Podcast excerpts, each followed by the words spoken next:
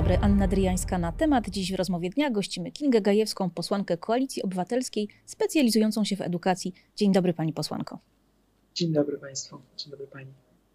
Zacznijmy od braku prac domowych, który w kampanii obiecywał um, Donald Tusk.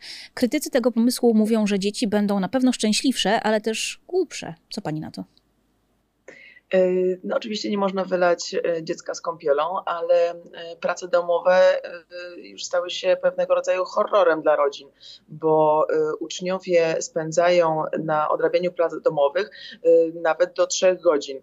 I jak sprawdzamy taką średnią europejską w krajach, w których edukacja jest naprawdę dobrze rozwinięta, to to powinno być około 30 minut na wszystkie przedmioty.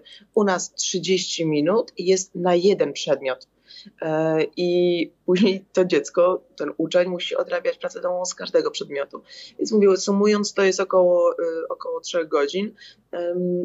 Problemem, e, z którego to wynika, to są zbyt, zbyt duże i przeładowane podstawy programowe. Nasi uczniowie uczą się rzeczy e, często niepotrzebnych, niedostosowanych do ich wieku, e, rzeczy, które są po prostu nieprzydatne w XXI wieku. E, I taką receptą na to systemową jest zmiana podstaw programowych, odchudzenie podstaw programowych. Czyli mniej rzeczy typu łysek z pokładu idy, więcej programowania? Y, więcej mm, takiej umiejętno nauki umiejętności miękkich, e, współpracy, oczywiście WF-ów, e, więcej mm, takich mm, e, autonomii dla nauczycieli, tak żeby każdą wiedzę, każdą podstawę mógł przekazać w sposób nie transmisja wiedzy nauczyciel-uczeń, ale żeby dziecko czy uczeń sam odkrywał e, pewnego, pewne elementy, e, których chcemy ich nauczyć. Odróżniać prawdę od fałszu. Tego wszystko powinna nauczyć szkoła. Czytała Pani nowy felieton Rzecznika Praw Dziecka Mikołaja Pawlaka? E, nie czytałam, aczkolwiek zacieram ręce, bo bodajże w grudniu kończy się kadencja panu rzecznikowi. No bo rzecznik praw dziecka Mikołaj Pawlak ostrzega w swoim powyborczym felietonie, że oto e, szykuje, szykuje się czas e, burzy, naporu i sztormu. Dzieci zostaną pozbawione prawdziwych zasad i wartości. Moralność pójdzie w kąt kompletnie. Czy chciałaby mu pani jakoś odpowiedzieć? Chciałabym y, uspokoić pana rzecznika, choć nie ukrywam, że y, on nie dał spokoju polskim dzieciom przez y, całą swoją kadencję. Cieszę się niezwykle, że ta jego misja już dobiega końca i będziemy mieli rzecznika z prawdziwego zdarzenia. Natomiast jeśli chodzi o polską szkołę, byłabym spokojna. Wiem, że są często takie obawy, że wiem, teraz będziemy przekręcali wajchę w drugą stronę, e, że skoro była ultraprawicowa szkoła, to teraz będzie ultralewicowa. E, nie ma takich zakus, nie ma takich, mm, takich problemów. Tradycja i przywiązanie do wartości, tych, których patriotyzmu, e, to są również wartości bliskie i koalicji obywatelskiej, i Lewicy e, i panu Hołowni, i PSL-owi, więc e, naprawdę mamy zbyt dużo problemów do rozwiązania w szkole po to, żeby ideologizować szkołę, uczniów.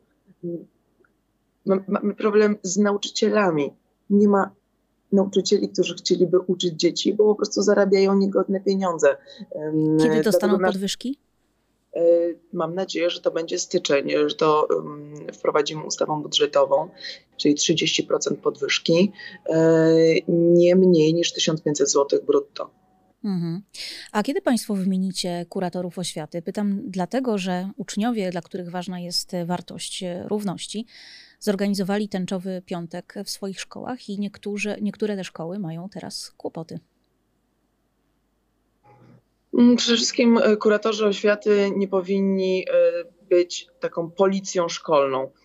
Ja widzę dla kuratorów oświaty zupełnie inną rolę. Powinni być wsparciem, pomocą dla nauczycieli, dla uczniów. Uczniowie często skarżą się na łamanie praw, ich praw w szkołach, więc to powinno być też takie miejsce, do którego mogliby się zwrócić uczniowie, mieliby do niego zaufanie mm, rzecz, czy kurator oświaty powinien dbać o ewaluację w szkołach.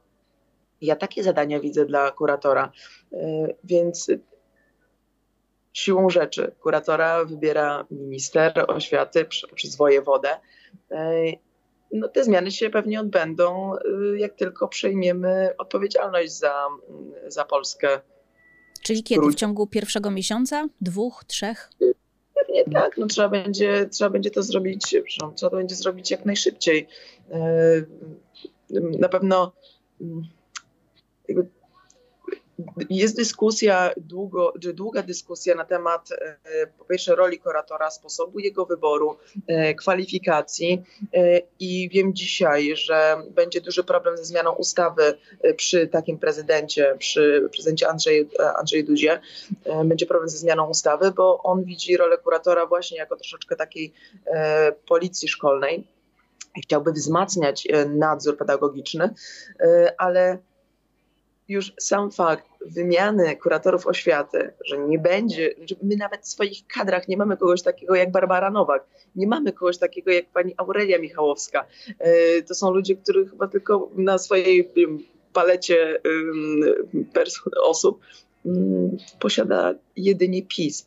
Więc e, współpracujemy wiele lat już z różnego rodzaju NGO-sami, z osobami niezwykle merytorycznymi, e, z ogromnym doświadczeniem.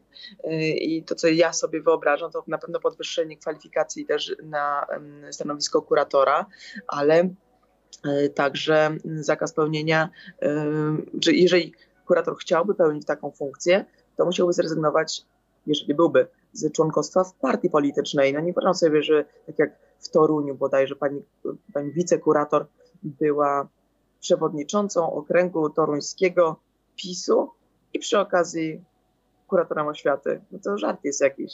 Mm-hmm. A kto będzie nowym ministrem edukacji albo nową ministrą? Nie wiem. Natomiast podejrzewam, że to będzie osoba, która, której bardzo leży na sercu edukacja i chyba my zostaliśmy tak doświadczeni głęboko i e, w sposób brutalny przez PiS. My, zarówno politycy, jak i przede wszystkim środowisko szkolne, decydenci, właśnie nauczyciele, dyrektorzy, rodzice, uczniowie, że to musi być osoba, która będzie niewyważona, tylko ultra wyważona. Będzie chciała e, przede wszystkim debatę, będzie ich słuchała, będzie ich szanowała, a nie szczuła.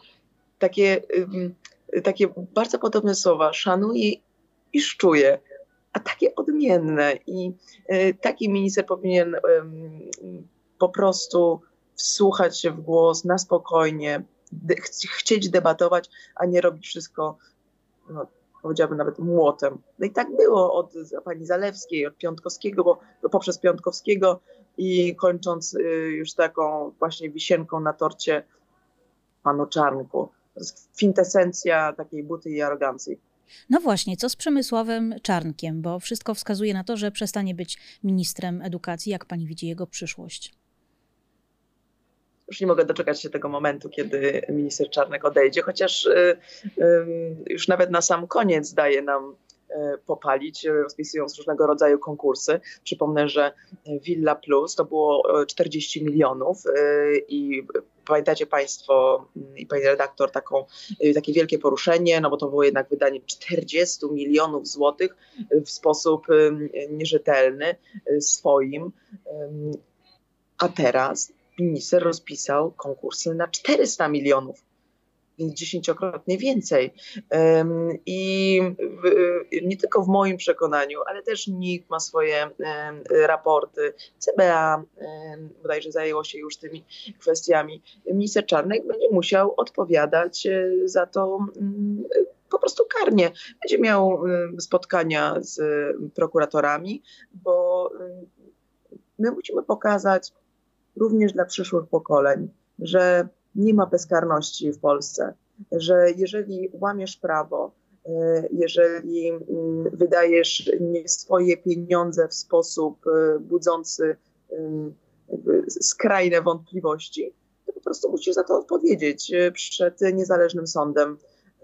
I tego życzę panu ministrowi, żeby wszystkie jego łajdactwa były wyjaśnione bardzo pieczołowicie przez prokuraturę. No dobrze, czyli dla ministra Czarnka, już wkrótce pewnie byłego prokuratura, ale co z tymi pieniędzmi, bo to są jednak e, no, duże pieniądze, które zosta zostały i zostaną wydane w taki sposób um, skrajnie arbitralny i, i nieefektywny, nieużyteczny, nawet nie wiem, jak to e, dyplomatycznie nazwać. Czy Państwo macie jakiś plan na odzyskanie tych środków? No to zależy których środków, bo y, jeśli chodzi o Wille Plus, te 40 milionów, y, to y, są już fundacje, które muszą oddać te, te pieniądze, bodajże jedna. Natomiast w tych konkursach oni pisząc wnioski, do, wnioski dostawali oceny od niezależnych ekspertów oczywiście też spisu wybranych przez ministra wskazanych palcem.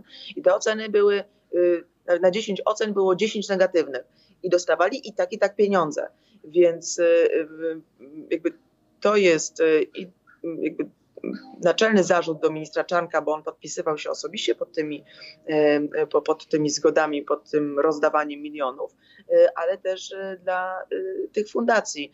Są pieniądze, które zostały wydawane na przykład na różnego rodzaju badania, gdzie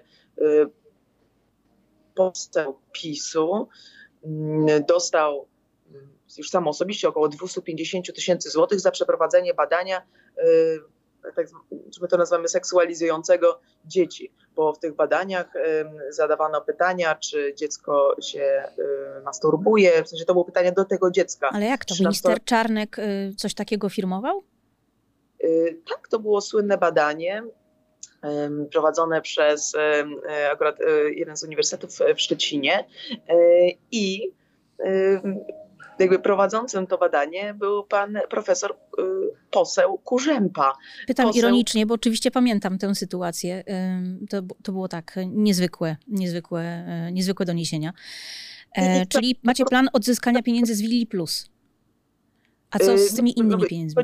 Plus, to tak, no, y, no mówię, my nie będziemy odzyskiwali już sami jako politycy. No przecież nie pójdziemy do fundacji jako polityk i nie będziemy zabierali pieniędzy, które zostały dane przez ministerstwo, ale musi się tym zająć niezależna prokuratura.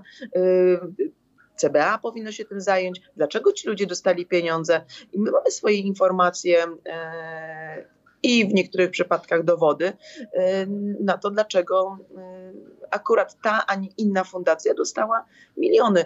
Y, I tutaj dla przykładu jedna, y, jedna z fundacji, która w Jadwisinie dostała, y, dostała dworek, taki, taki, taką willę, mm, no, zajrzeliśmy tam po, po dwóch latach, tam po roku, y, a tam stoi przyczepa, wszystko zarośnięte, nic się tam nie dzieje i po prostu właściciele, teraz to stowarzyszenie niby, y, no cieszą się, że mają y, tak przepiękny dworek za miliony, a nic się w nim nie dzieje, więc nie, nie ponieśli żadnych dodatkowych nakładów, nie zrobili żadnych remontów, więc też nie, ma, nie będzie mowy o jakimś odszkodowaniu. I jest wiele takich przykładów, które, w których będziemy mogli odzyskać pieniądze. Ale ja nie chcę mówić o, o, o konkretach, bo mówię, tym powinna się zajmować niezależna prokuratura. Odchodzący zapewne minister Czarnek, ale i kuratorka Nowak przedstawiali jako największe zło nie tylko tęczowe flagi czy równość, ale też edukację włączającą. Dlatego chciałabym Panią zapytać o o los edukacji włączającej, a zwłaszcza o sytuację uczniów neuroróżnorodnych, czyli autystycznych, z ADHD i tak dalej. Jakie Państwo macie plany w tej kwestii? No, z tego co wiem, to y, dużą przeciwniczką tej edukacji włączającej była Barbara Nowak faktycznie, natomiast ministerstwo y, y, zawsze wypierało się tych słów pani Nowak, więc ja jestem przekonana, że musimy już jako rządzący rozwijać tę edukację włączającą, dbać o to, żeby ona żeby uczniowie z problemami, z dysfunkcjami byli, ale też uczniowie, jakby reszta uczniów mogła uczestniczyć w zajęciach, w lekcjach w sposób jakby w pełni stuprocentowo jakby zgodny z całym systemem tej edukacji włączającej, żeby nikt nie tracił po prostu, a na samym końcu w edukacji włączającej zyskują i uczniowie z problemami, z dysfunkcjami, i uczniowie, e, którzy są w pełni zdrowi. Albo z inną ścieżką rozwoju umysłowego, jak się określa neuroróżnorodność. Ale nie można tego, ale nie można o tym po prostu tylko mówić, e, tylko e, opowiadać, że w szkole rzeczywiście powinna być e, edukacja włączająca. Trzeba położyć ogromne nakłady, wiele wysiłku, zarówno już finansowego z centrali, jak i, jak i z samorządów jak i przede wszystkim wysiłku nauczycieli, żeby ten system, ta wizja edukacji włączającej jakby miała faktycznie istniała, miała rację bytu. E, to nie jest łatwe to nie jest łatwe i mamy y, zbyt małą liczbę nauczycieli do tego, żeby dzisiaj wyglądało to jakby idealnie, y, ale też zbyt liczne klasy. Mamy na tyle liczne klasy, że po prostu nie jesteśmy w stanie. Przepraszam, że nie jesteśmy w stanie po prostu tego realizować. Tak, ma Pani rację, że systemowo jest to duży, duży wysiłek, natomiast niektóre zmiany są łatwe do przeprowadzenia. Na przykład to, żeby um, zlikwidować dzwonki, które są bardzo dolegliwe dla, dla osób, dla części osób autystycznych, zastąpić je jakimś innym sygnałem, um, mniej drażniącym um, sensorycznie. Okej. Okay. To nie tylko uczniów, to nie tylko dla uczniów, którzy mają problemy sensoryczne.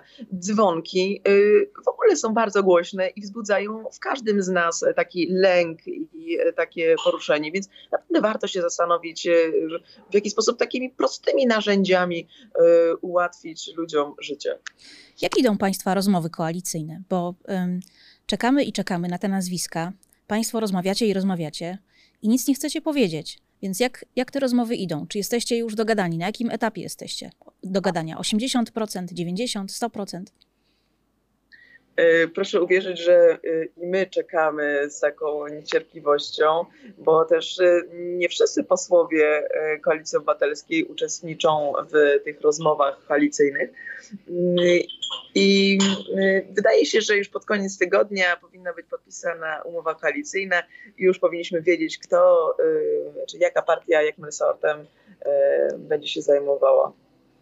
Ma Pani jakieś przeczucie, komu Andrzej Duda, prezydent, powierzy tworzenie nowego rządu? Czy będzie to no, kształtująca się większość parlamentarna demokratycznej opozycji, jeszcze opozycji, czy będzie i Donald Tusk, czy będzie to Mateusz Morawiecki i środowisko PiS ze 194 posłami, czyli mniejszością? Jakie ma Pani przeczucie w tej kwestii? E, powiem tak, rozsądek wskazuje na to, że, mm, że no, Andrzej Duda powinien utrudniać jak najbardziej e, pracę partii, z którą, do której mamy jakieś wątpliwości, czyli e, w ogóle Donaldowi Tuskowi, więc powinien powołać, tak rozumując po pisowsku, pana Morawieckiego. Natomiast wszyscy, y, większość mówi, że to jednak będzie pan Morawiecki, ale ja pamiętam dokładnie te uczucia i te takie, y, y, taką nutkę ekscytacji, kiedy Andrzej Duda wetował ustawę Lex Czarnek. E, wtedy też nikt nie wierzył w to, że on jest zdolny do jakiegokolwiek sprzeciwu, a widzę, że dzisiaj te sygnały dobiegają z różnych miejsc. Więc może nie chcę się cieszyć na, na, na zaś, ale gdzieś w głębi duszy y, czuję, że może y, Andrzej Duda nie będzie chciał się ośmieszyć, bo w gruncie rzeczy jest to pewnego rodzaju ośmieszenie się, e, jeżeli dałby, powierzyłby misję tworzenia rządu mm, partii, która po prostu ma mniej e, posłów. Wirtualna Polska nieoficjalnie ustaliła, że marszałkiem seniorem, czyli osobą, która otworzy obrady nowego Sejmu 13 listopada, będzie nie Antoni Macierewicz, ale Bożena Borys-Szopa. Tę osobę oczywiście wskazuje prezydent Duda. Jak pani odczytuje te doniesienia? no chyba z panem mm, Macierewiczem, y, też prezydentowi, nie po drodze. I y, myślę, że jest jakaś forma sprzeciwu i właśnie kolejny, kolejny taki sygnał do, mm, do tej nadziei, y, którą powiedziałam, że mam w głębi serca, że rzeczywiście powierzy misję tworzenia rządu Donaldowi Tuskowi. Czy koalicja obywatelska, czy w ogóle koalicja demokratyczna wywróci się na kwestii aborcji, bo taką nadzieję mają posłowie PiS, którzy pamiętają rok 2020 i to, jak tąpnęły wtedy sondaże PiSu. PiS nigdy się z tego mm, upadku nie podniósł. Czy państwo też się na tym wywrócicie, tak jak mają nadzieję posłowie PiS? Jestem przekonana, że y, tę kwestię rozwiążemy jak najszybciej i wydaje mi się, że jest, nie mi się wydaje, tylko mamy y, takie, y, że przeprowadzimy takie rozmowy. Nie wszystko trzeba też robić od razu w ustawie, ale pewnego rodzaju zalecenia z Ministerstwa Sprawiedliwości do prokuratorów, ale także z Ministerstwa Zdrowia do lekarzy, do dyrektorów szpitali y, w dużej mierze po prostu załatwią y, sprawę i kobieta w sposób bezpieczny, ym, legalny będzie mogła do 12 tygodnia y, usunąć y, ciążę, jeżeli ma y, ku temu takie y, przekonanie. Dziękuję serdecznie. To była posłanka Kinga Gajewska z Koalicji Obywatelskiej, specjalizująca się w edukacji. Dziękuję pani posłanko. Dziękuję serdecznie, jeszcze miłego dnia Państwu. A z Państwem żegna się Anna Dryjańska na temat To była rozmowa dnia. Zapraszam na następne wydanie.